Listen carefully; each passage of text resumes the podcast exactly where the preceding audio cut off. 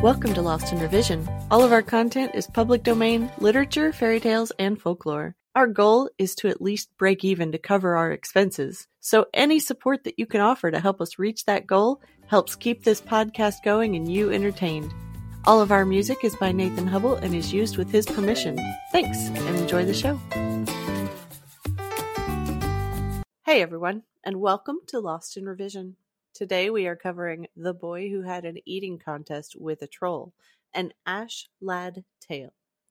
I am joined once more by Angel and Polly. Angel, give us a sample of how your voice is coming along. Well, it is better, uh, but not great. I can speak now, but no singing, which Aww. Is killing my soul. I'm kind of worried about the state of the vocal cords at this point. Um, this is about as good as it's going to get for a while, though. Well, it isn't too bad. Can you get any of your reading done, or would that strain your voice further? If we are okay with the sound quality, I can give it a go. After all, teaching just started back up, so it isn't like I'm going to get to stay silent anyway. Well, I'm fine with your sexy rasp if you are. Well, it worked for Brenda Vaccaro. Well, Brenda Vaccaro made it work. And Polly, how was your rescue mission this morning? Was the quest a success? Escort missions are the worst. Well, middle child's tire is well and truly flat, but it's still parked by the roadside because the tire iron didn't fit the lug nuts, and there's a locking lug with no key. Ugh, quest delayed by a side quest linked to the main quest line. Bummer. I hate when the developers stack quests like that. So today we are discussing more trolls. So let's start with the history and culture that this story developed in. Well, this story comes from Norway, where apparently they like to squeeze cheese and pretend it's rocks. Oh my God. That just sounds all kinds of wrong. Squeezing water from cheese seems to be a common trick in Norwegian tales. I can only imagine all of the Norwegian mothers rolling their eyes at the dinner table, feats of strength. And the after-dinner yeah. feats of cleaning up that darn mess on the floor. Stop laughing at the children, Sven. It's not funny. Oh, but honey. It makes me wonder what the rocks in Norway look like, because none of them in Texas look anything like cheese. Or maybe it's the cheese in Norway that looks very different. I don't know. Well, I looked it up, and there are some Norwegian cheeses that really kind of do look like rocks. Weird. Okay. The giants are pretty dumb, I guess. There's there's the usual family dynamic of an older brother who's strong and brave, but not brave enough to face a terrible giant. And then, and then there's the youngest son, often called the Ash Lad, or Boots in English versions, who marches off fearlessly to trick the giant into defeating himself. You know, the Ash Lad character shows up often in Norwegian tales. There are even times when different variants of the names used that translate to Ash Lad are used in the same story.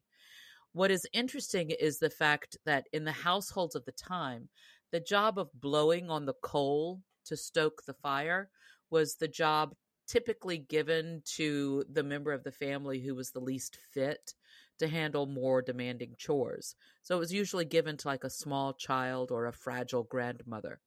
So if someone had a name like Askeladden, it would give an immediate, not so favorable impression of the character to the readers. There is some debate on this name origin. It is either, as you say, to do the blowing on the ashes, or it refers to the ash tree. Young Scandinavian ash trees are tall and thin with pale, smooth bark, so there may be a physical similarity to an adolescent boy. Interestingly, but not relevant to the story, ash trees are gender fluid. A tree that has all mer- a tree that has all male characteristics on one season may produce all female characteristics the following season. Interesting. I think this will lead us into our new segment, Hag Corner, where I discuss different lore about herbs, creatures, myths, and magic, and some of the science behind it. I'm stealing that idea, and this is what I'm researching, so let's uh, let's jump into Hag Corner real quick. I really enjoyed you talking about it on your Hag Corner TikTok. That's right down my alley. I love when the science and the magic go out walking together. Yeah, that makes it super fun. So, welcome to Hag Corner. I'll probably add some little doodly-doo, like, music-y stuff.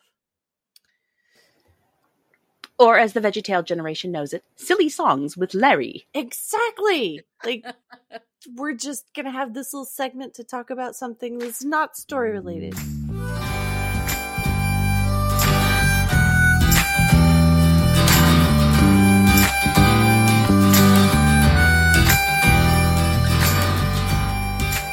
Today, we are discussing the folklore of the ash tree in our Hag Corner.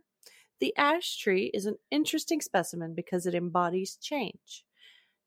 As Polly noted, ash trees do require two trees to reproduce. The male and the female flowers are on different trees.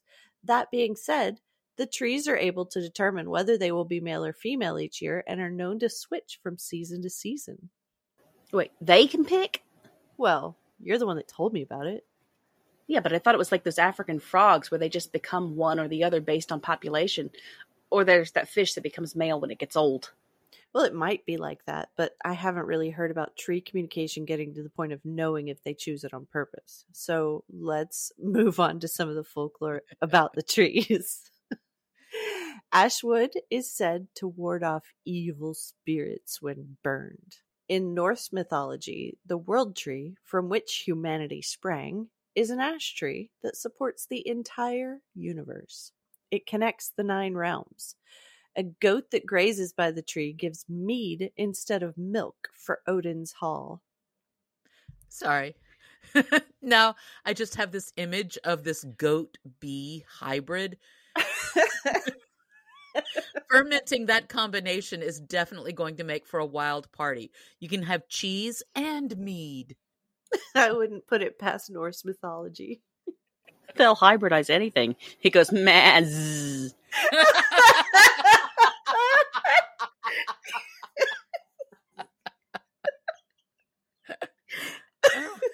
I can't. Oh, God.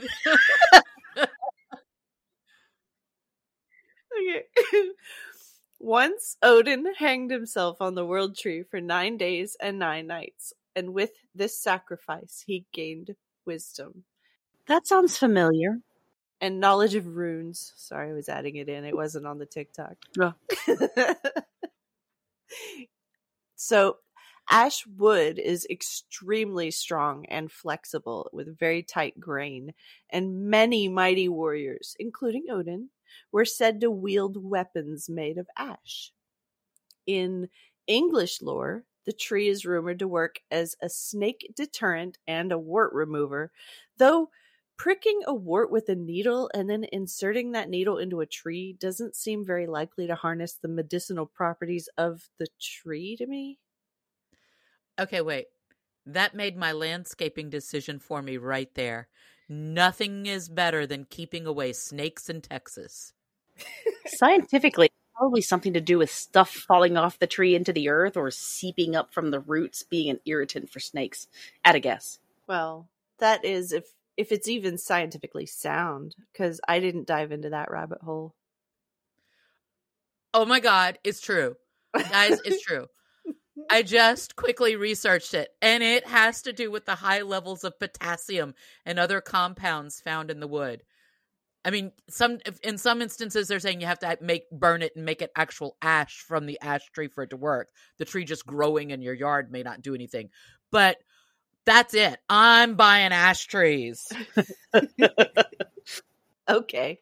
Well, research this one then, because some cultures develop the practice of passing sick people, mostly infants, through a cleft in an ash tree in a healing ritual.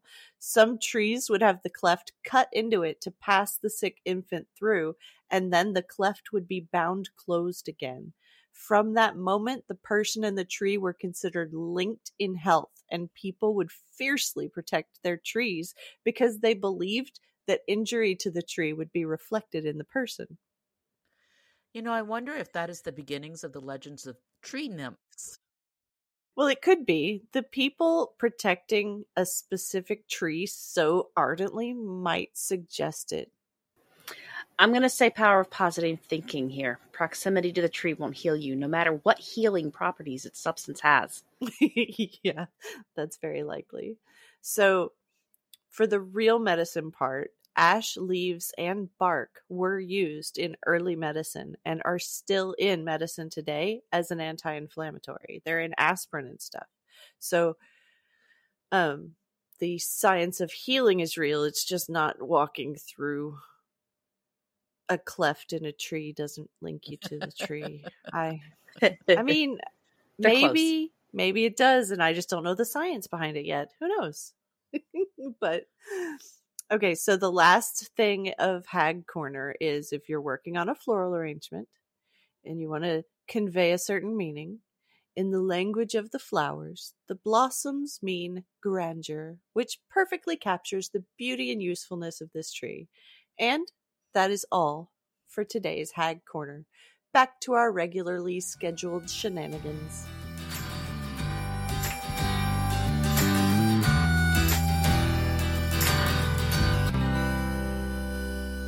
I need a tree whisperer now. I need to go I need to go walk through the cleft of a tree and see what it heals. So for the versions of this story, I didn't find very many versions of the eating contest. They were all the versions seem to be completely different enough that they can be covered as standalone stories. So I guess this one just didn't get edited much, or it stayed the same, but with new adventures added on for the Ash Boy, like Kate and her magic forests. There is a two thousand ten Norwegian film called Troll Hunter that references this story. I had never heard of it before doing research for this episode, but it looks interesting. They have four different Norwegian trolls in it, and they look seriously fearsome and huge. Additional side note, they have started a series of Ash Lad movies. The Ash Lad in the Hall of the Mountain King looks really cool. I saw that in my search too. It does look really fun. This also reminded me of Spellmonger and the book-loving troll. Oh my god, yes! I love the literate troll. The one who collects books. Yep. He's so fun. I know. I gotta check that movie series out. Peer Gynt is one of my favorite Mm, symphonies. Is it a whole symphony or just a movement? I don't know. Anyway, I, I need to get around to reading your Spellmonger books. Y'all keep talking about it and it sounds so intriguing when you talk about it. It is. I feel like I'm left out. Fantastic series. You are left out. You should join us. Oh my god, I love it so much. So for our listeners, I just cut out like an hour of book talk. You are welcome. Rude. So maybe we can add on that kind of stuff for our patrons when we get some that aren't related to us. So so let's move on to Polly reading the story. The Ash Lad Who Had an Eating Match with a Troll. There was once a farmer who had three sons. He was badly off and old and feeble, and his sons wouldn't turn their hands to a thing. To the farm belonged a large, good forest, and there the father wanted the boys to chop wood and see about paying off some of the debt. At last he got them around to his way of thinking, and the eldest was to go out chipping first. When he had made his way into the forest, and had started chopping a shaggy fir tree, a big, burly troll came up to him. "If you're chopping in my forest, I'm going to kill you," said the troll. When the boy heard that, he flung aside the axe and headed for home again as best he could. He got home clean out of breath and told them what had happened to him, but his father said he was chicken-hearted, and the trolls had never scared him from chopping wood when he was young, he said. On the next day, the second son was to set out, and he fared just like the first. When he had struck the fir tree a few blows with his axe, the troll came up to him, too, and said, "If you're chopping in my forest, I'm going to kill you." The boy hardly dared look at him. He flung aside the axe and took to his heels just like his brother, and just as fast. When he came home again, his father became angry, and said that the trolls had never scared him when he was young. On the third day, the Ash Lad wanted to set out. "You," said the two eldest, "you'll certainly manage it, you who've never been beyond the front door." He didn't say much to that, the Ash Lad didn't, but just asked for as big a lunch as possible to take with him. His mother had no curds, so she hung the cauldron over the fire to curdle a little cheese for him. This he put in his knapsack and set out on his way. When he had been chopping for a little while, the troll came to him and said, "If you're chopping in my forest, I'm going to kill you." But the boy wasn't slow. He ran over to the knapsack to get the cheese and squeezed it till the whey spurted. "If you don't hold your tongue," he shrieked to the troll, "I'll squeeze you the way I'm squeezing the water out of this white stone." "Nay, dear fellow, spare me," said the troll. "I'll help you chop." Well, on that condition the boy would spare him, and the troll was clever at chopping, so they managed to fell and cut many cords of wood during the day. As evening was drawing nigh, the troll said, "Now you can come home with me. My house is closer than yours." Well, the boy went along, and when they came to the troll's home, he was to make up the fire in the hearth, while the boy was to fetch water for the porridge pot. But the two iron buckets were so big and heavy that he couldn't so much as budge them. So the boy said, "Ah, it's not worth taking along these thimbles. I'm going after the whole well, I am." "Nay, my dear fellow," said the troll, "I can't lose my well. You make the fire, and I'll go after the water."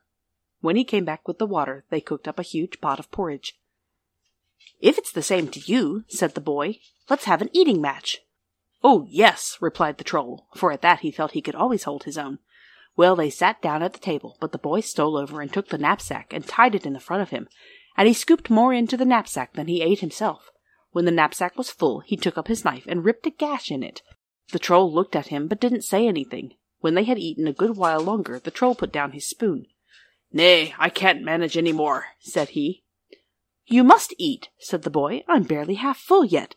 Do as I did and cut a hole in your stomach. Then you can eat as much as you wish." "But doesn't that hurt dreadfully?" asked the troll. "Oh, nothing to speak of," replied the boy. So the troll did as the boy said, and then, you might know, that was the end of him. But the boy took all the silver and gold to be found in the mountain and went home with it. With that he could at least pay off some of the debt.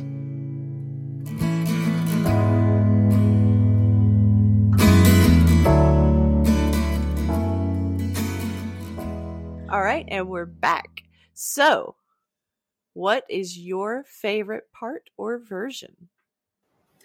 I have always liked boy versus giant stories, especially when I was young, because the giants are huge and fearsome, but they're kind of stupid.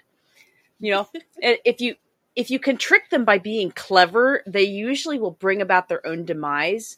And whenever I encounter bullying, and I was bullied some as a child by big, mean bullies, so I tended to lean toward cleverness as my defense and let them trip themselves up. That's a really good point about the bullies and everything, but the part that really stuck out to me, and I wouldn't exactly call it my favorite part of the story, but I really felt sorry for this particular troll when the boy tricked him into cutting open his own stomach and dying. I mean, as trolls go, he seemed like a rather nice and reasonable sort of fellow.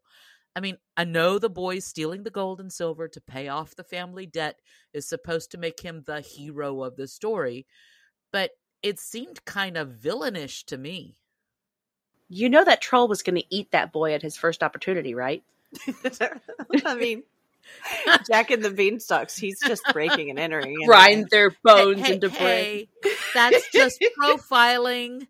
Maybe he was just lonely and wanted to make a friend. Yeah, dinner friend. Yeah, I have to agree from the hag perspective that the young ones are tastier. uh, not, that's cougar, not hag.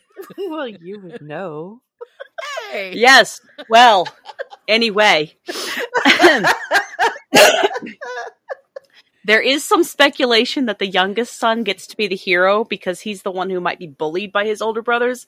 And so he would have the cleverness and resourcefulness to be able to trick the giants, where the older sons would rely on brute strength and thus fail against the much larger and stronger giants. Well, when I got to the point of the story where the troll just invites him over for dinner, I was so confused. Like, what is happening? Is that something that they just did with enemies frequently? It was so random. Yeah, if I had been the boy, I think I would have found a polite way to refuse. I mean, the fact that he was like, "Sure, sounds fun," it really makes me doubt the trope of him being clever. It, clever doesn't necessarily mean you have any sense whatsoever.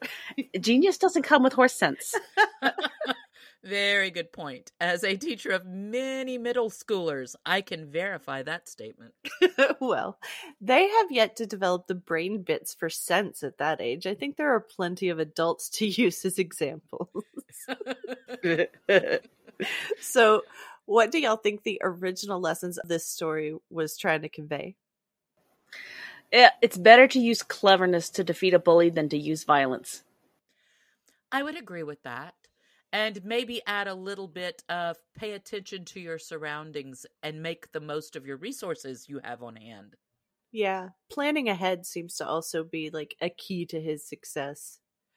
So let's move on into the modern lessons. And what do you think that we could learn from this nowadays? To, to me, it's all kind of like a fake it till you make it type of thing, and pick dumb enemies like today's internet trolls. But you're not supposed to feed the trolls. Bait isn't feeding. Oh, so we're hunting seeded fields now. I mean, you gotta do what you gotta do to survive the wild web. Just because we're the spiders. I, I actually didn't like thinking about a modern lesson for this one, because the story read to me as a take advantage of those who aren't as smart as you in order to become rich sort of story. Mm-hmm. Um, not a lesson I really want to teach my kids, which could be part of why I had never heard of this story before. Could also be why it's much harder to find online now than it was six months ago. Because the trolls ate it? Mm, sounds about right. Yeah. Sometimes people are just not paying enough attention to what's going on. It's easy to be successful if you're the one paying attention. True, Polly. True. So, in closing, what do you think happened after the story? Well, his brothers probably didn't underestimate him anymore. Mm. I think the troll's beautiful big sister found out what happened, and she came after the Ash Lad to make him regret his life choices. She isn't nearly as gullible as her little brother was.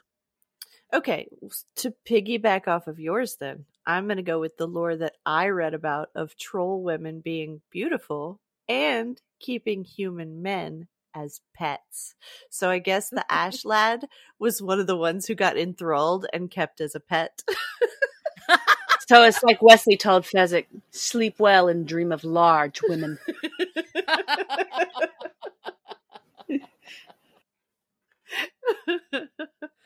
It's the uh, it's the Rip Van Winkle effect when they wake up from it too, because they don't remember it and they don't realize how long they've been gone. So that's awesome. Thanks for joining us today. Check us out on Patreon. You can help us meet our small goal of breaking even and covering our expenses. Your support helps pay for all of the things that podcasting requires and helps keep this show alive and growing. If you can't afford to support us financially, go give us a good review, subscribe or follow, and share with your friends and family. Feel free to fact check us and offer suggestions to make our show better for you. You can also send us an email at lostinrevisionpodcast at gmail dot com. There's a lot more waiting for us all at the end of the road.